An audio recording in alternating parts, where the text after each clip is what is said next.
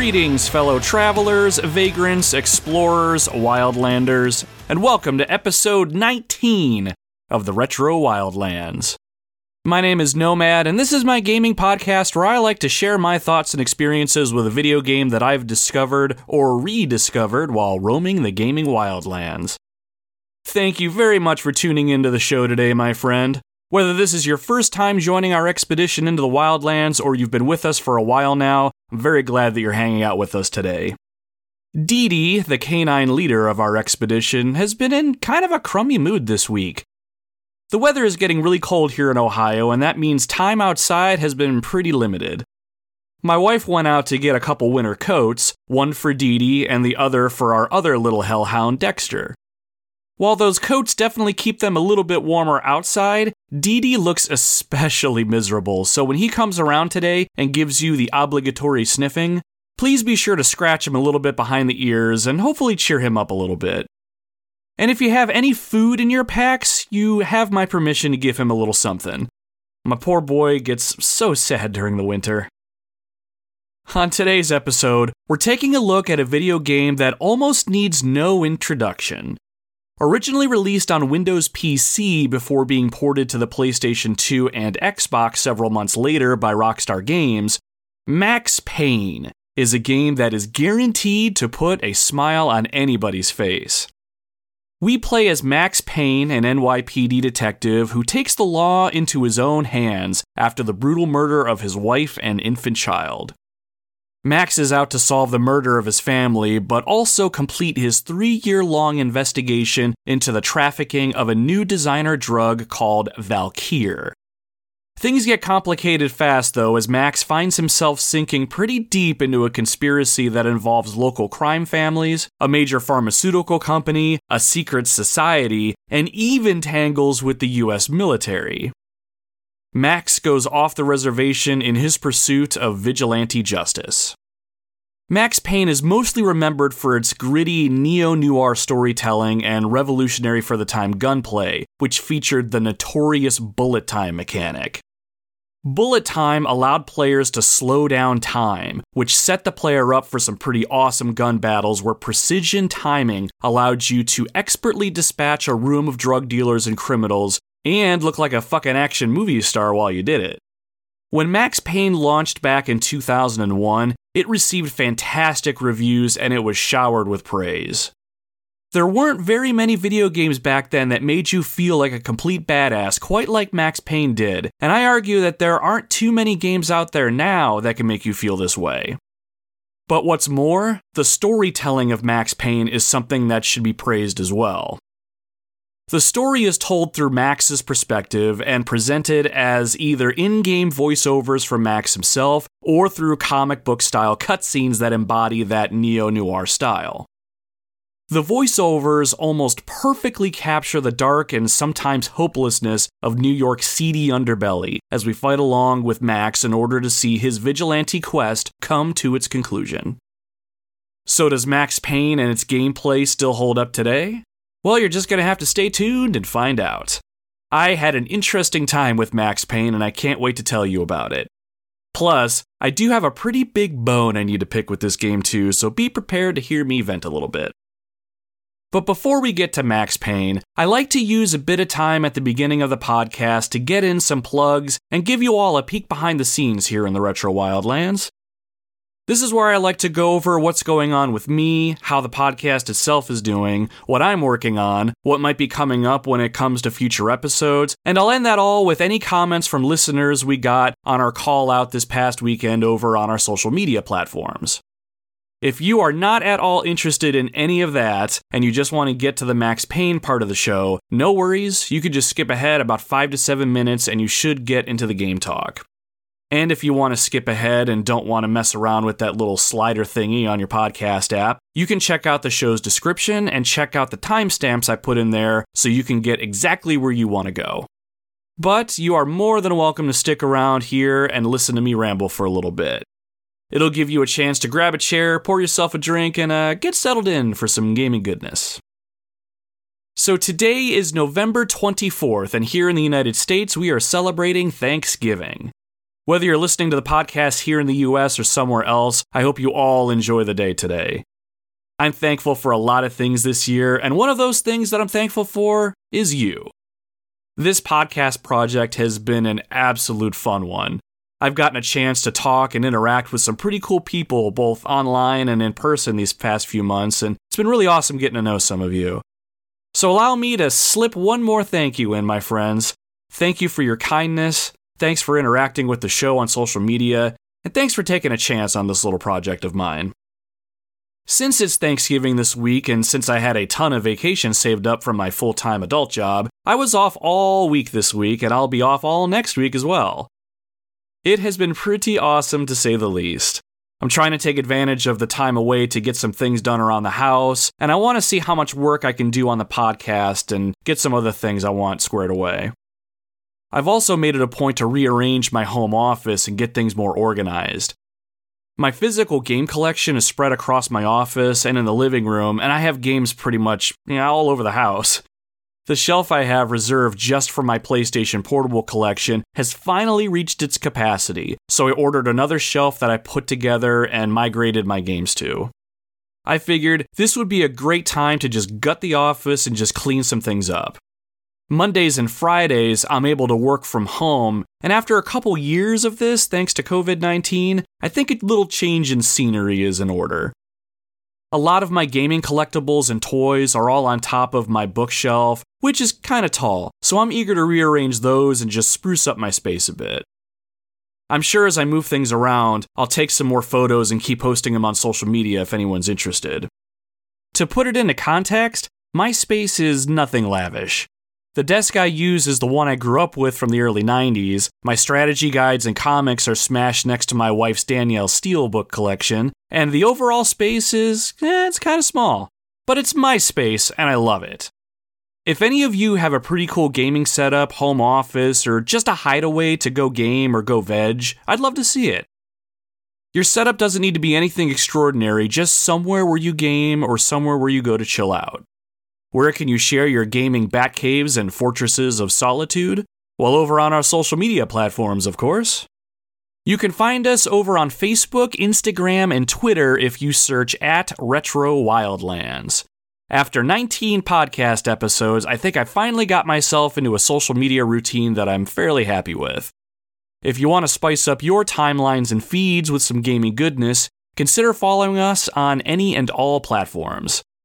I've been sharing parts of my gaming collection and even showing off bits of my PSP movie collection as well. I don't watch as many movies as I would like, and having a collection that's on the go is pretty awesome. I've also been creating and posting a video once a week on the game that I'm going to cover on the podcast. Using the world's cheapest capture card, I've been capturing gameplay footage and using that and creating some pretty cool gameplay demos that I've been posting. Now, I'm not one to brag too hard, but I am pretty damn proud of these things, so you should check them out and let me know what you think about them. And if that isn't enough, I've been posting samples of each episode after they go live. Just something short that I'm hoping people will catch wind of and potentially listen to and say, Hey, that podcast doesn't sound completely awful. I think I'm going to give that one a try. And if you have any friends or anyone you think might be interested in the show, feel free to share those. And to place a nice plump cherry on top of the Retro Wildlands social media Sunday, every weekend I put a call out for comments or questions to be read in the next show's intro. I wanted to give anyone who follows us on our social media platforms a way to interact with the show if they wanted. I'm happy to read and react to comments about the game we're covering, recant a memory you want to share, or answer any questions you might have about the game, the podcast, or even questions you might have about myself. They can be gaming related, but they don't have to be. Whatever posts do accumulate, I'll read them near the end of the show's intro. So if any of what I just spewed out sounds remotely interesting, throw us a follow. The podcast itself continues to grow a bit. There's the usual spike of downloads on Thursday when the newest episode launches, but every now and then I'll see a spike in downloads one day and then a lull on another day.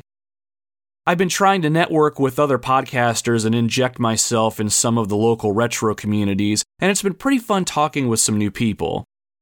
It's actually been a little daunting, though, if only at first. I don't usually put myself out there quite like this, but I want to learn as much as I can about podcasting and network with anyone listening to the show. Getting out of my comfort zone has been really rewarding. I'm juggling messages I get on social media, on several different Discord servers I joined, and messages that come to me directly, and so far, I'm kind of having some fun with it. It has been a bit of a juggling act, but it has been great interacting with anyone that wants to reach out to me. All that to say, thank you again for anyone taking the time to listen to the show and to those who've connected with me one way or another. I'm really eager to see how the show is going to grow by the time the year ends. So, what games have I been playing? I'm still working through Crisis Core Final Fantasy VII on my PlayStation Portable. I have more than enough to write a podcast script now if I wanted to, but I wanted to finish the game before starting on that. For those of you that know the story of Final Fantasy VII and especially know the story of this game, the ending is pretty memorable. I want to feel how I felt back then when I first played through this game and see if I can capture that in next week's episode. So, with that, Crisis Core is coming up next week for sure. Well, barring any sort of disaster. The Crisis Core remake is less than a month away, and I'm pretty excited to get my hands on that. If you've never played the game before, I'm hoping my episode will give you a good incentive to check out the original or take a chance on the remake. Spoilers will be kept to a minimum for the first half of the episode next week, but there's no way I can't talk about some of the story, so I'll be sure to divide that up and give everyone advance notice during the show if they want to bail out at any point. I've also been playing through Max Payne, obviously. I did end up finishing the main game, and once you do finish it, you unlock some extra game modes, and I'm slowly making my way through those. And every now and then, I've been kicking back with Marvel Ultimate Alliance 3 on the Nintendo Switch. I'm not too deep into the game yet, but I like what I've played so far. I'm enjoying just how many Marvel heroes are in this game and just how robust the gameplay is. I will say though, I'm probably enjoying it more since I'm taking it all in short bursts. If anyone listening has ever played that game, I'm curious about your thoughts. Alright, that's enough of the plugs and ramblings. It's time to get to the main event. It's time to talk about Max Payne. Robert Gray 1286 wrote into the show over on our Instagram page and said, This game was revolutionary on release and a game that surpassed the hype for me at the time. I wonder if the simple but awesome gameplay mechanics still hold up today. Bullet time, baby. You're goddamn right, sir, and thank you very much for writing in. The whole concept of bullet time was something that I couldn't wait to play with in the game. A couple years or so before the release of Max Payne, the movie The Matrix had just blown all of our minds with its visuals and awesome slow motion gunplay. When I heard about Max Payne, I was super excited to see how all this translated to a video game. So, does Max Payne's gameplay mechanics hold up today? Join me as I recant my recent experience with a 21 year old classic and see if Max Payne still has some of that hype that Robert and many of us who've played this game back in the day felt. Originally released on July 23, 2001, Max Payne puts us in the shoes of Max himself. Max is an NYPD detective at the start of the game who comes home to witness the brutal murder of his wife and infant child. While working to solve the murder of his family, Max is also working a drug trafficking case involving a new designer drug called Valkyr. The more involved Max gets in his investigation, the deeper he finds himself tangled in a conspiracy that involves crooked cops, a pharmaceutical company, rival gangs, and even a secret society. Can Max find the truth while he forces back the pain of his past? Well, let's gear up, Wildlanders. Throw on your leather jackets, grab your Beretta handguns, and a couple bottles of painkillers. It's going to be up to us to help Max find the answers he seeks and take out anyone who gets in our way, one slow motion dive at a time.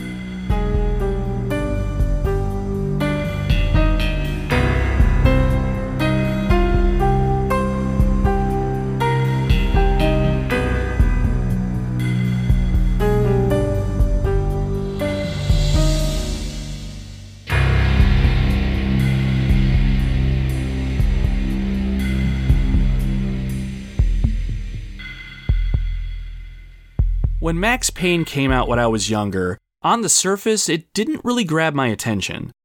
Third person shooters seemed like a dime a dozen back then. Not that I played a ton of them or anything, it just seemed like Max Payne was just going to be another one tossed on that pile.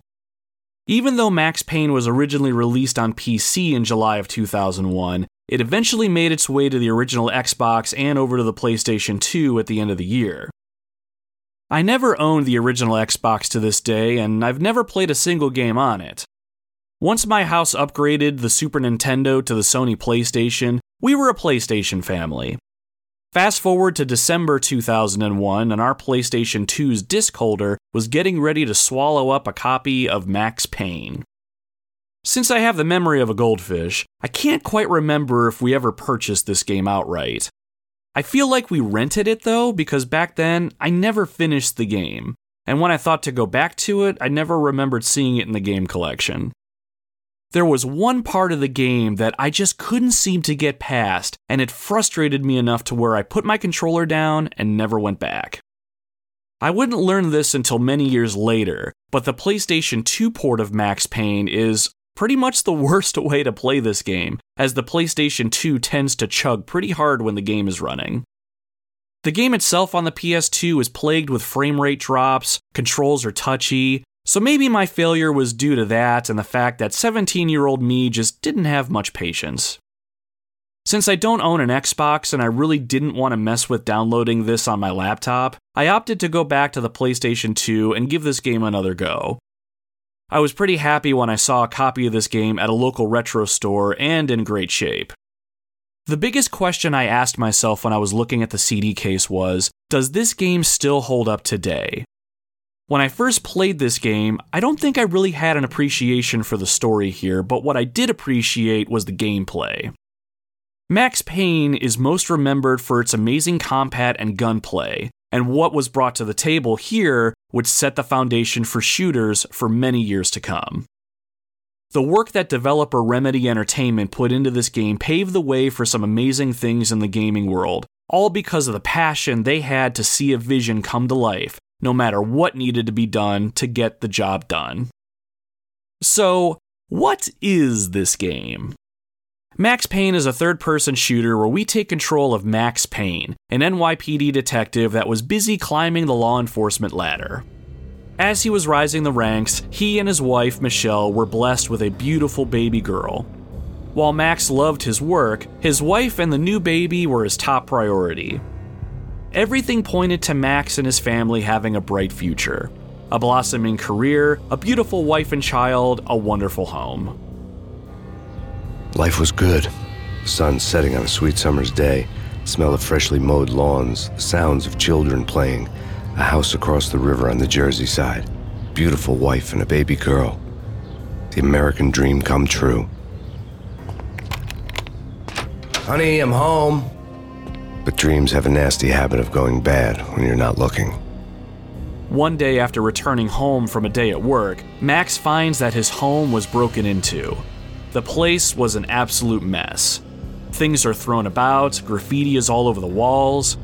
In the distance, Max can hear his wife screaming and crying out for help. As Max makes his way to the back of the house, he comes across three intruders.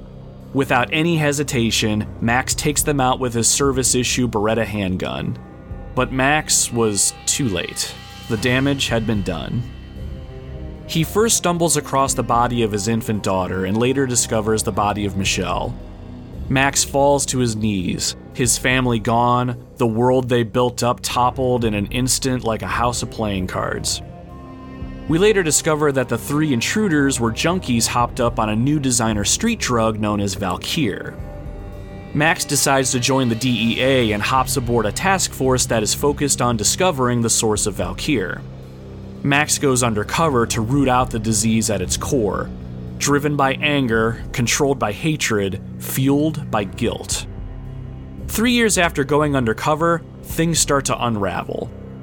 In the very beginning of the game, Max somehow has his cover blown, and a good portion of the people who know about Max's undercover status start dying, including his boss, Alex Balder. With his boss dead and those who know that Max is actually a cop dead, Max is considered a criminal at this point.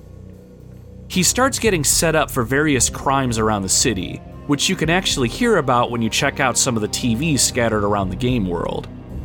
It's up to Max and us as the player to carve out a path through the criminal underworld to figure out how to get Max out of this mess and escape alive. The problem is, the deeper we dig and the more bodies we pile up, the murkier the waters get. Things aren't as simple as they sound as we uncover just how deep the rabbit hole goes, as it were. The rage that has been building inside Max starts to boil over to the surface, and nothing will stop his pursuit of the truth. Now, as far as the overall story goes, I'm not going to get any more involved than this. While the game has been out for over 20 plus years now, and I assume all the plot twists and revelations are somewhat common knowledge to those that have played the game before, I really don't want to spoil this one for anyone who hasn't played the game or has forgotten about it. The story is what it is, but I had a great time going back and experiencing this story chapter by chapter in all of its neo noir grittiness. So, no worries about any story spoilers in this episode of the podcast. This is where the spoiler stuff stops. Before we dive into the world famous gameplay of Max Payne, I want to talk about its presentation first and solidify the setting of the scene. While I don't think I really appreciated it until I was an adult, what stood out for me when I played this game way back when was the way the story was presented and its subject matter. I argue that the man out for revenge thing has been done a million times up to this point, but the way the game presents this story resonated with me, and I'm sure countless others who have played this game. New York City is depicted as a worn down, dirty image of itself, and the game's cutscenes are told in a comic book panel format. But the images here aren't bright and colorful by any means. Many heroes in these kinds of stories may be weighed down by a tragedy, but it's just a narrative device used to give the hero a reason to go around and shoot up a lot of people. Max Payne is a character that becomes very human to us due to the way the game tells the story. There's a despair that's driving Max forward and a sheer hatred of things. It really humanizes him and removes the action hero motif. While not really a spoiler, there's a point in the story where Max comes across a computer that's rife with criminal information that any cop or law enforcement officer would just drool over. But Max had just seen enough at this point. Next to the printer was a neat stack of expensive paper. Hacking through Horne's computer would have unearthed files of criminal plans, strategies for world domination, spy helicopter reports, illegal wiretap recordings, internet porno, all of the above. Take your pick. I really didn't care anymore. I had seen too much of it already. What really hit home for me during this scene was the fact that I really felt like Max did up to this point. After everything that we had experienced during the story, all the revelations, all the darkness we saw, I think I pretty much had enough of it too. As we move through the game, Max sometimes comes at odds with the idea that he still believes in the law even though he and we as the player are forced to kill piles upon piles of people. It's almost inferred that Max is starting to enjoy this brand of justice, and as players, I can almost guarantee that we do. I used the term neo noir to describe the game's story earlier, and I think that's the best way to describe the overall presentation. Everything is dark and foreboding, but the way the story is presented via in game dialogue and through comic book panel cutscenes is very reminiscent of old school detective novels. Max himself helps build up this storytelling style with him narrating the game through those comic panel cutscenes and through his thoughts as we play through the game. Max's voice is very well done, very deep and very scratchy. It helps complete that noir aesthetic, while the voice acting in this game is not top tier, it really brings the presentation home.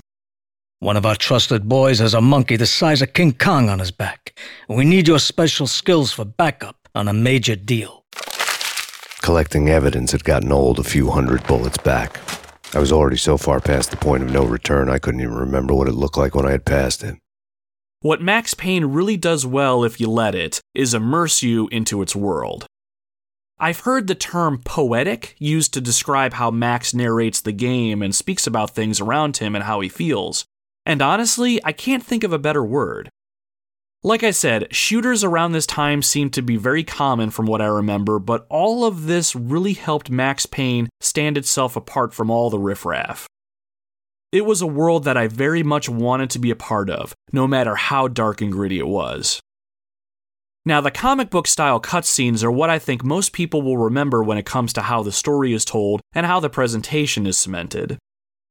The majority of the comic scenes use live actors, and we don't see very many in game assets used during these parts. I read that the developer went with the comic book style here because using character models and assets from in game didn't give the story the punch or the edge that they were looking for. However, as a cost saving measure, the actors used here weren't actually actors. They were the employees of the development studio and even some of their family and friends. Sam Lake, who was the main writer for the game, was the stand in for Max Payne himself. They even put Sam's face as Max's in game face, too. Because of this, the comic style scenes themselves can tend to look a little cheesy or even cheap in some spots. But honestly, I think there's more charm here than there is cheap. I actually think a cast of trained actors would have actually taken away from this game in the overall grand scheme. Even though the development budget didn't allow for the hiring of actors to play the role of Max Payne or the other characters in the story, you can really tell these people stepped up to make the game what it is. They really had a love for it and put everything they had into these scenes. And that labor of love really translated into other aspects of the game, too. I don't know if the impact this story had on those who played it back in the day will be the same for new players who haven't played this game yet, but I encourage anyone who missed out on this game, give it a try. Even if it's just to experience the story unfold. The whole man with nothing to lose thing has been done over and over again in movies and video games, but I argue the way Max Payne does it really stands out against the crowd.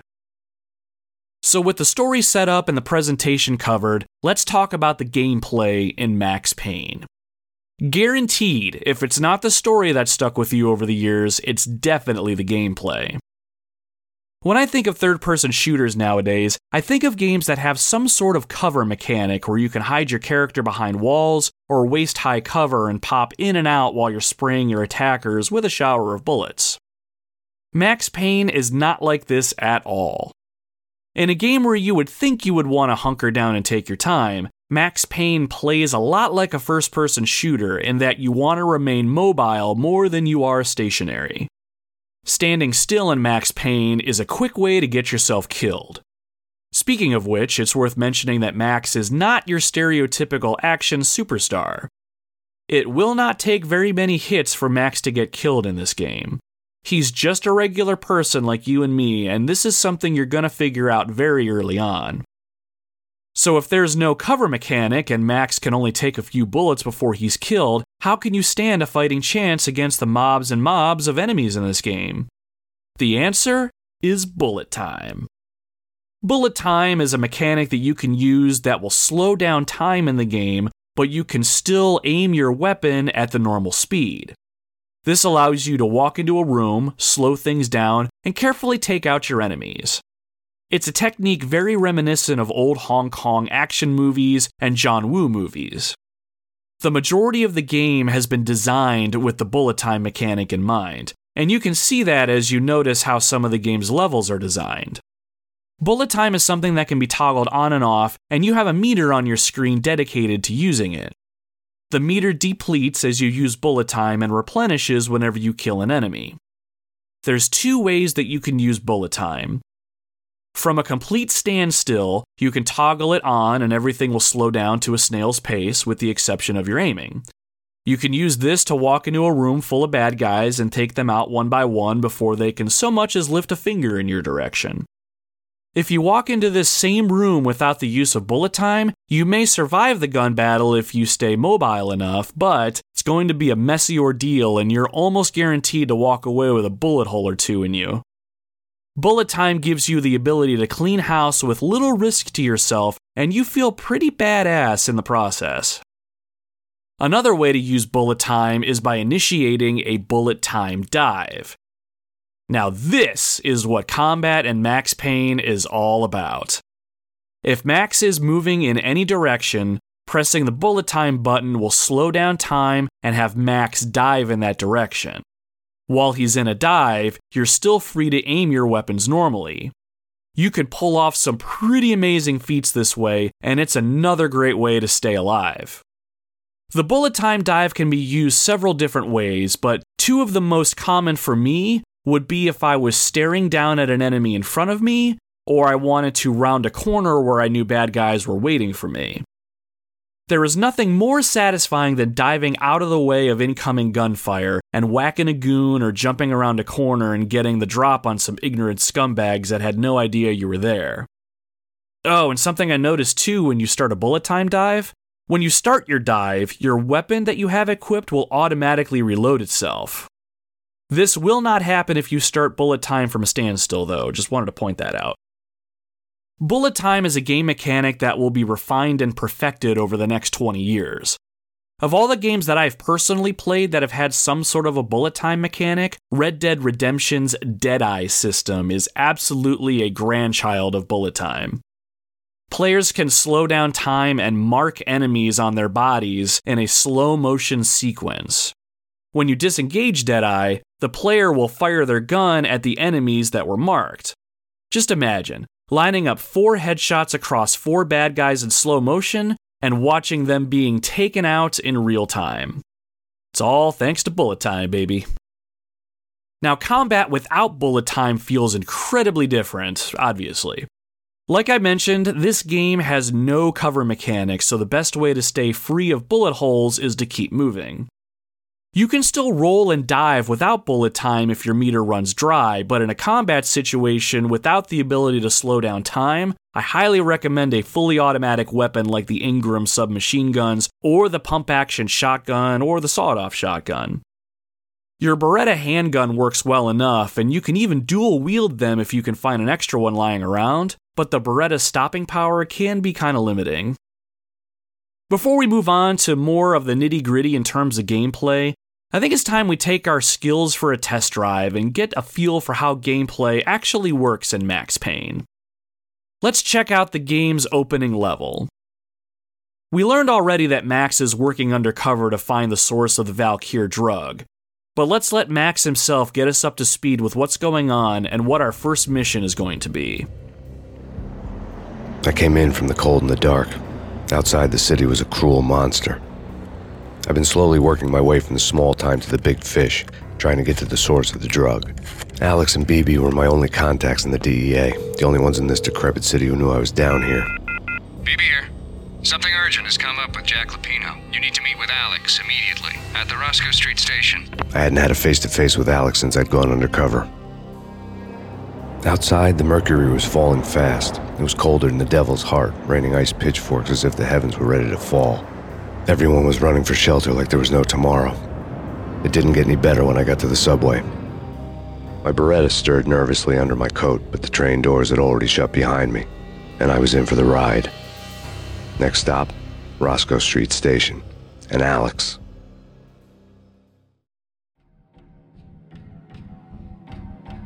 When we get off the train, we discover the platform is empty. Alex is nowhere to be seen. Tension fills the air as we move about the platform and discover a door that's marked for subway personnel only. Thinking Alex may have chosen to meet somewhere secluded, we investigate. As soon as we enter the area, we're met with a large bloodstain up against the wall with bullets clearly peppered into the wall. The blood trail on the ground suggests whoever died there was drugged into the back room. Swinging the door open, we find the bullet ridden body of a subway worker. This is not good. Death was in the air at Roscoe Street. I'd have to find Alex fast.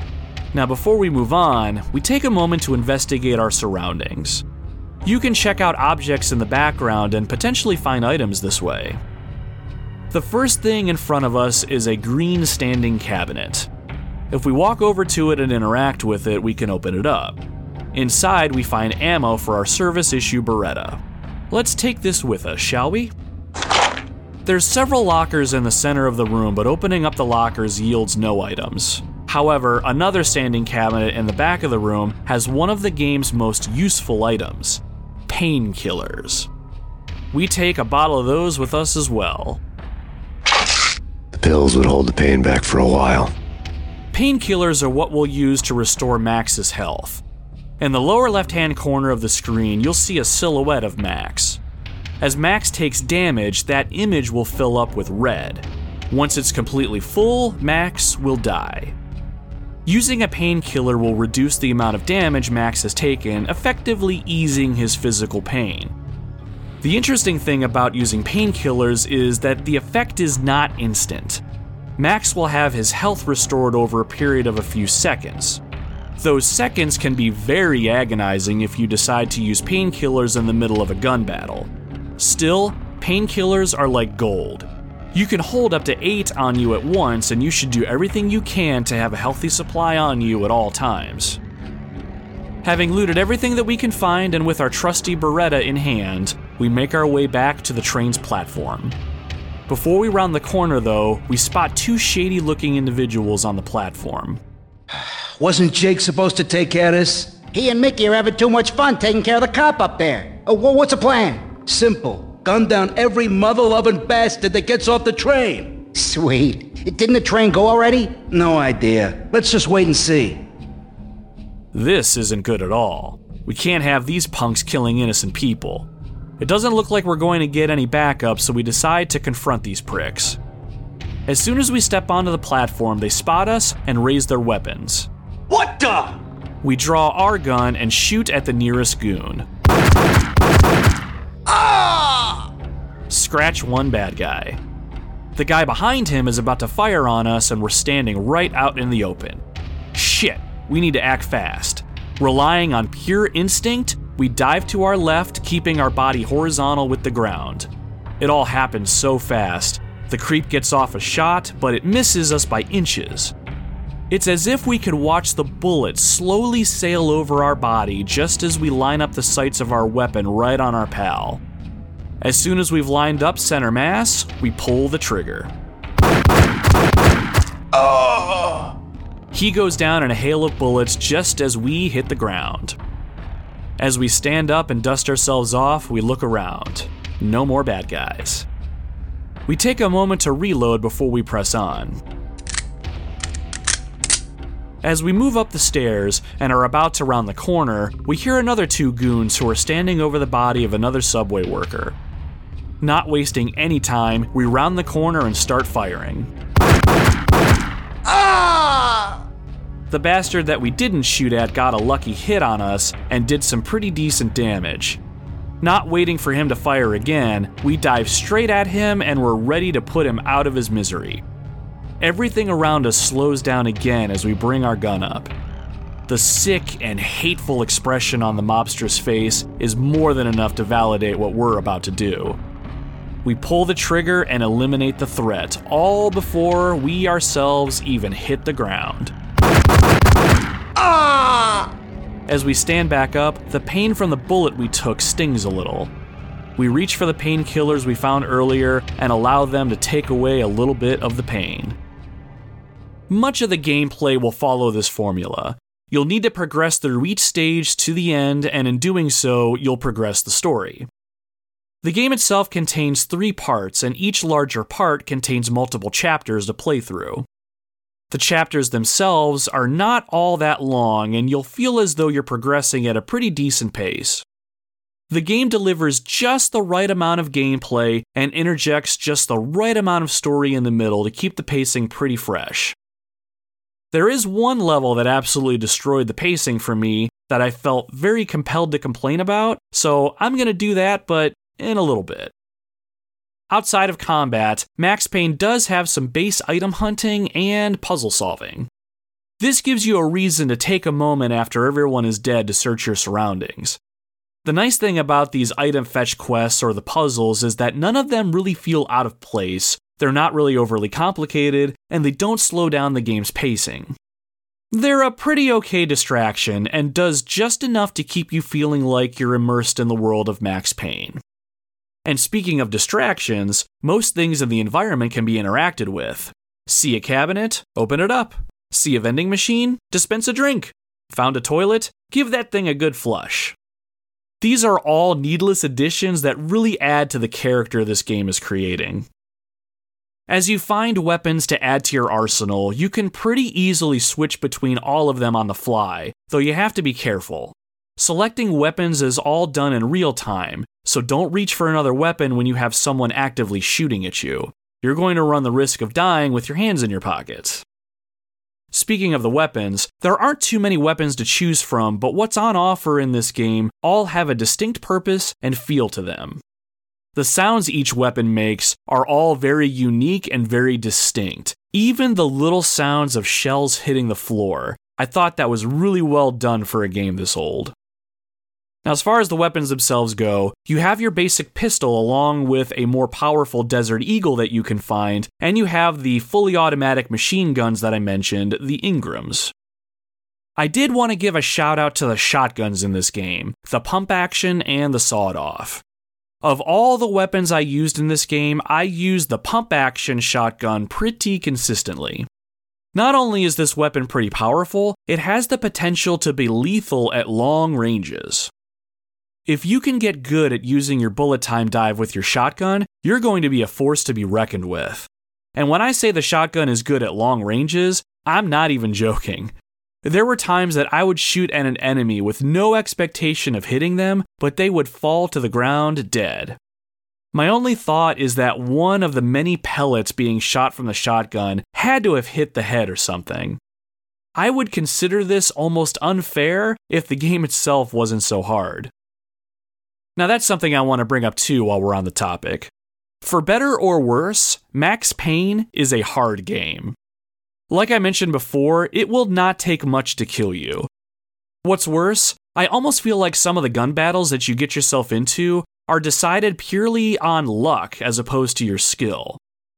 I remember going into a room once that had two goons staring at me, guns drawn. Even though I was starting a bullet time dive to the left, one guy was able to hit me a few times with a sawed off shotgun. I was able to kill him, but as I was waiting for Max to get back onto his feet after the dive, his pal was able to finish me off with a few pistol shots. When I replayed that same section, I employed the exact same tactic and used pretty much the same timing. This time, however, I walked away untouched. It was weird.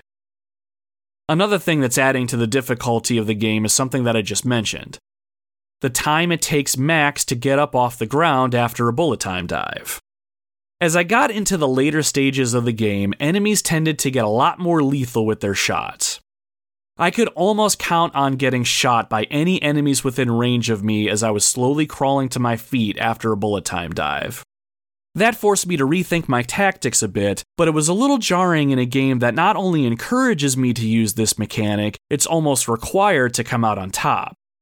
Now, I could just use the regular form of bullet time where you slow down time without diving, but for some reason, your bullet time meter seems to drain 30 times faster in this state than if you were diving.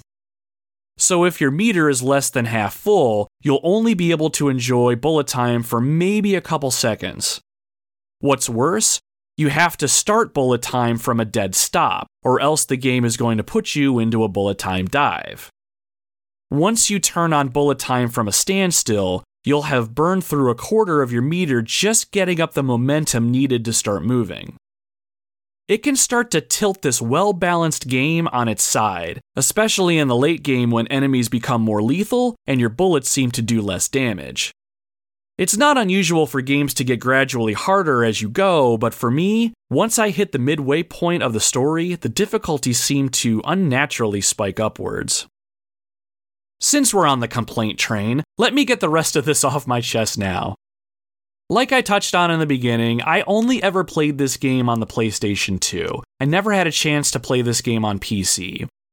When you play on PC, you have the option to quick save whenever you want, and I'm sure it's really easy to get over the difficulty curve if you just start save scumming.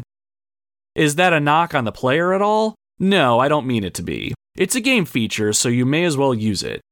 This is a feature that is not available in the PlayStation 2 version that I played, at least not that I noticed anyway. So, what that meant was, if I died, I would have to reload the last checkpoint in a level. And since levels aren't all that long, that usually meant that I had to go back to the very beginning. And to add insult to injury, the game's loading times are not the fastest either. This started to get pretty frustrating when it felt like the only thing that took me down in my last encounter was a random grenade blast or some mobster's dumb luck. When you do load up your last save, you'll have whatever health you had up to that point. There was one level that I was stuck on for about 15 minutes because I had almost no health left and no painkillers and about 12 bad guys I had to make my way through. But I will say, once I did make it through that gauntlet without getting a scratch on me, I did feel like a total badass.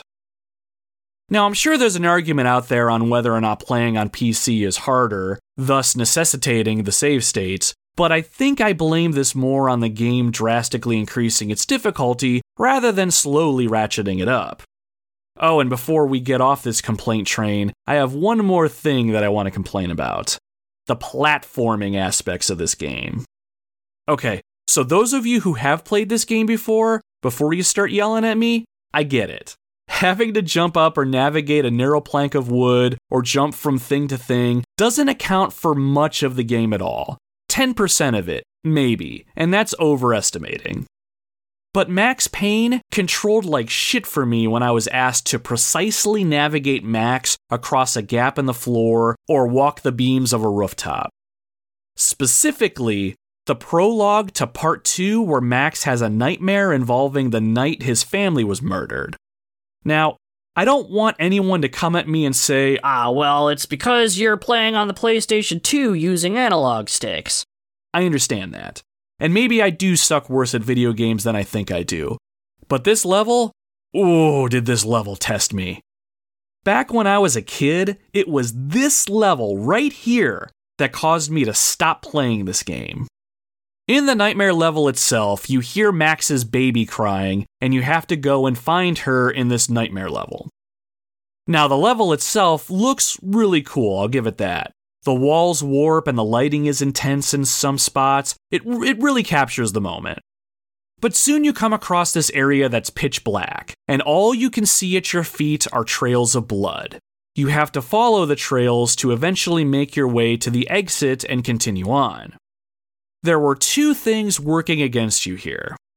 First, there were multiple pathways, so it's possible to hit dead ends and get lost. The other thing was that these blood trails were on top of some very thin parts of the floor, a floor that you can't see because of how dark the room is. If you move too far to the left or to the right, you'll fall into the darkness and you'll have to retry that section all over again. You couldn't move too fast or you'd run the risk of falling.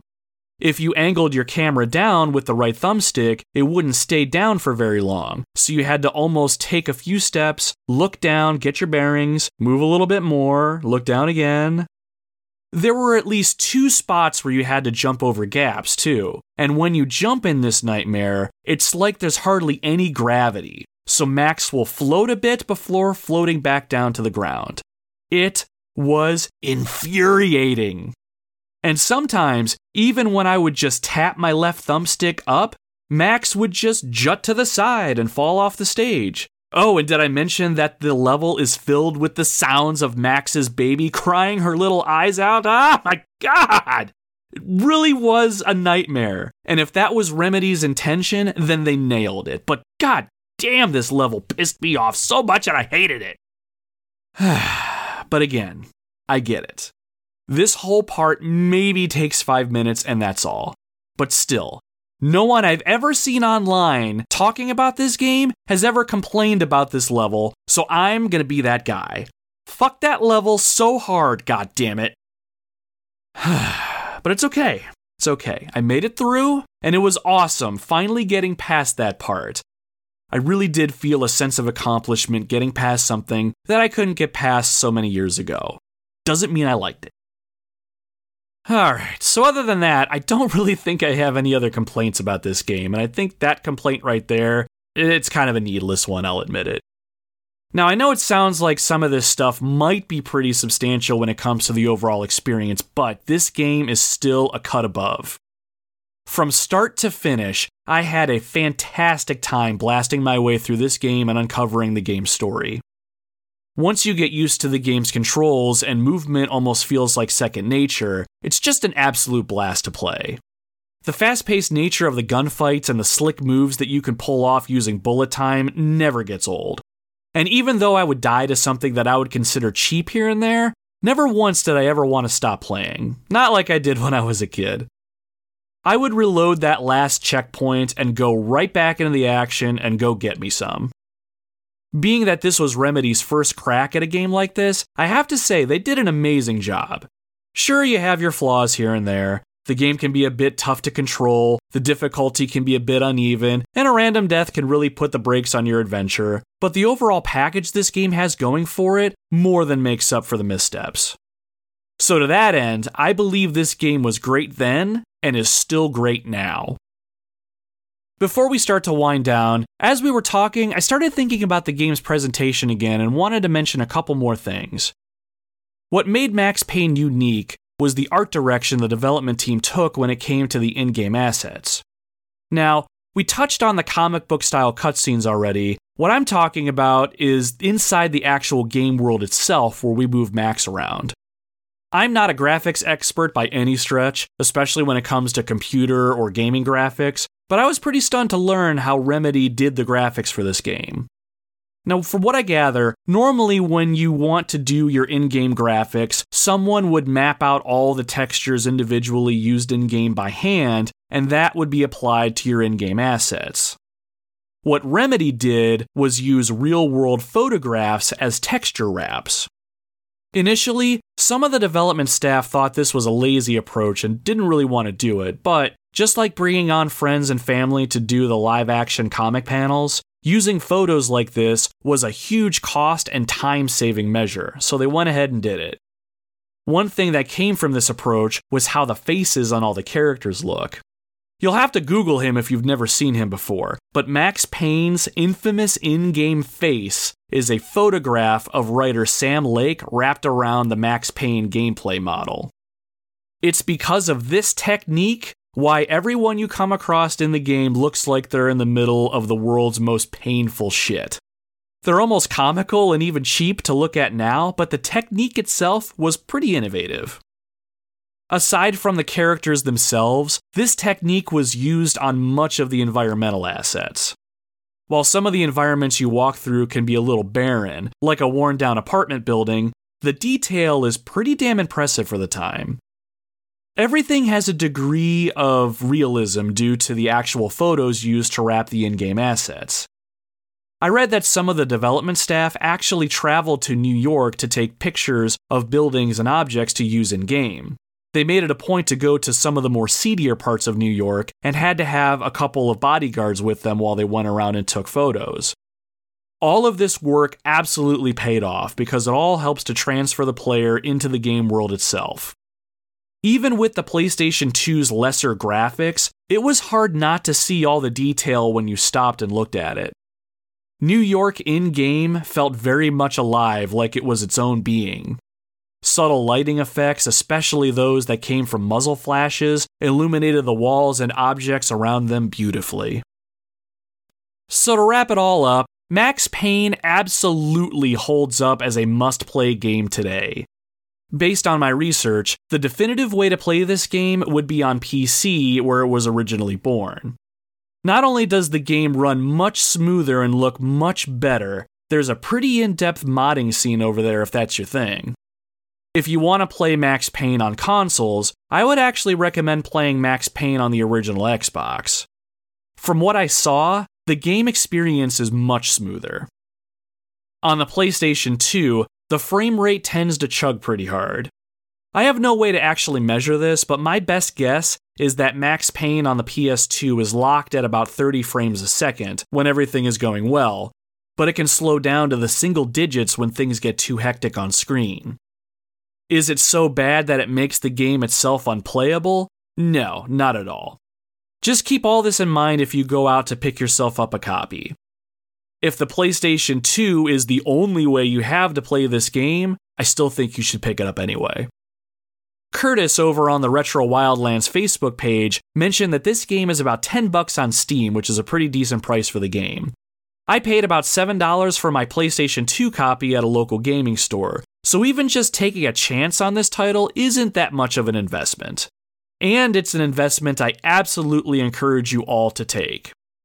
While the first game in the series had its flaws and stumbled over itself a little bit, the story is a wonderful experience to sit through, and the gameplay is never not fun.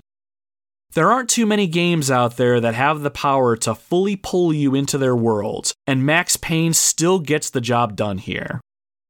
When I was playing, I grieved with Max as he tried to make sense of his family's death.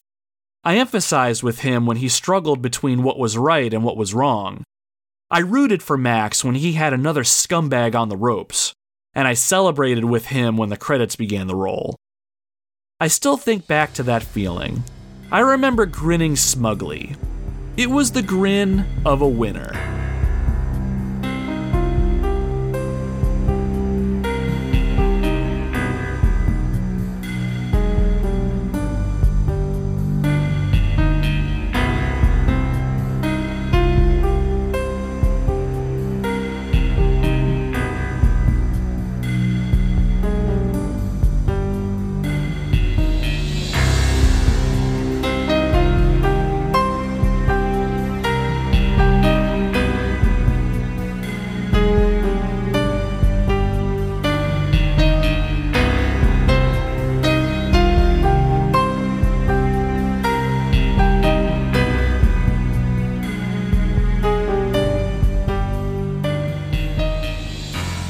All she wrote for episode 19 of the Retro Wildlands Max Payne for the PC, Xbox, and PlayStation 2.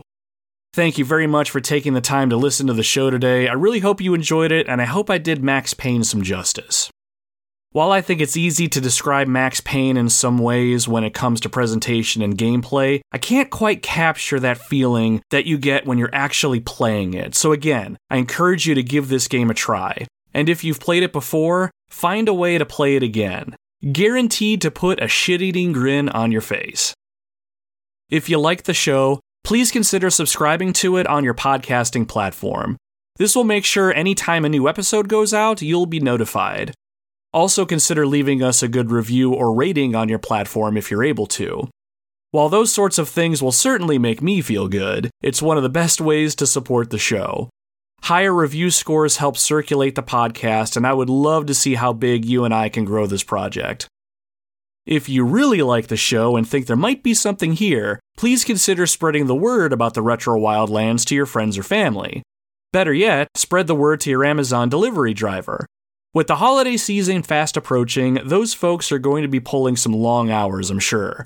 Nothing helps pass the time faster than a gaming podcast. And even if you don't tell them about the podcast, give your delivery drivers some love this year. Those people deserve a solid high five for everything that they do. And don't forget to check us out on social media if you haven't already, too. You can check us out on Facebook, Twitter, or Instagram by searching at Retro Wildlands. You can get some updates about the show over there and enjoy some gaming goodness on your timelines and feeds. Plus, social media is the best way to get a hold of me directly, so if you want to give me any feedback about the show, pick my brain about anything, or just bullshit for a little bit, shoot me a message or interact with one of our posts. I tend to reveal what next week's episode is going to be on the weekends, and also give people the opportunity to interact with the podcast by leaving comments or questions that I'll respond to in the show's intro the following week. So if that's anything that interests you, throw us a follow and be on the lookout. So, what's coming up next week? It's finally time for me to sit you all down and talk about Crisis Core Final Fantasy VII for the Sony PlayStation Portable. I'm sure some of us have probably gotten to the point of Final Fantasy VII fatigue with all these remakes coming out, but back in the day, this game was something else. Not only did it take the normal Final Fantasy format and turn it into a live action role playing game, it had a pretty deep customization and level progression system that gave the game tons of replay value. While it filled in some story holes in the original Final Fantasy VII game, this story can be enjoyed without knowing any of that. It really is a one of a kind standalone experience with some pretty likable characters and solid gameplay. Is it a perfect gameplay experience? Of course not, but we'll get into all of that next week. Crisis Core came out at a time in my life where many things were going on, and I had a hard time staying grounded. It was a game that served as a fantastic escape, but it was also a game that instilled upon me some good lessons and a mindset that I try to embody to this day. What it means to have honor and how you should go about preserving it despite everything else going on around you. I appreciate this game for that, and I'm eager to tell you all about my experience with it next week. Until then, my friends, my name is Nomad, and you can find me roaming the retro wildlands.